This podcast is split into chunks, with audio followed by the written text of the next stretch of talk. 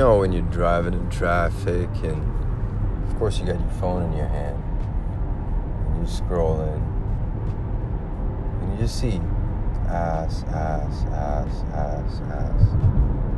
And then something catches your attention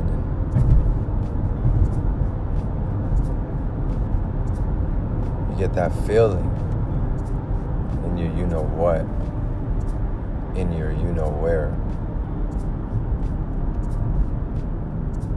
And you're like, wow, anything can just trigger a feeling. So it makes you wonder if just scrolling can give you a feeling. Imagine people's words and their feelings and all of that. So I say all of that because how important is it to control your vibe on a regular basis? Control how you feel about yourself and others. Because we know that truly is community.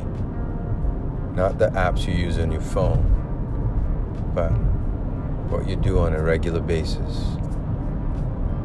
Who you see on a regular basis.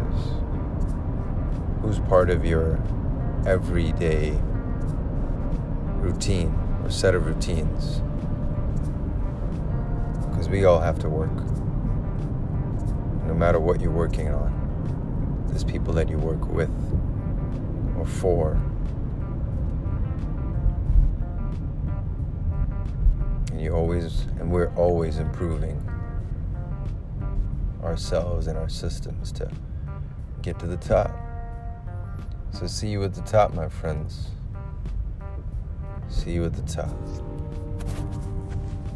Let that marinate.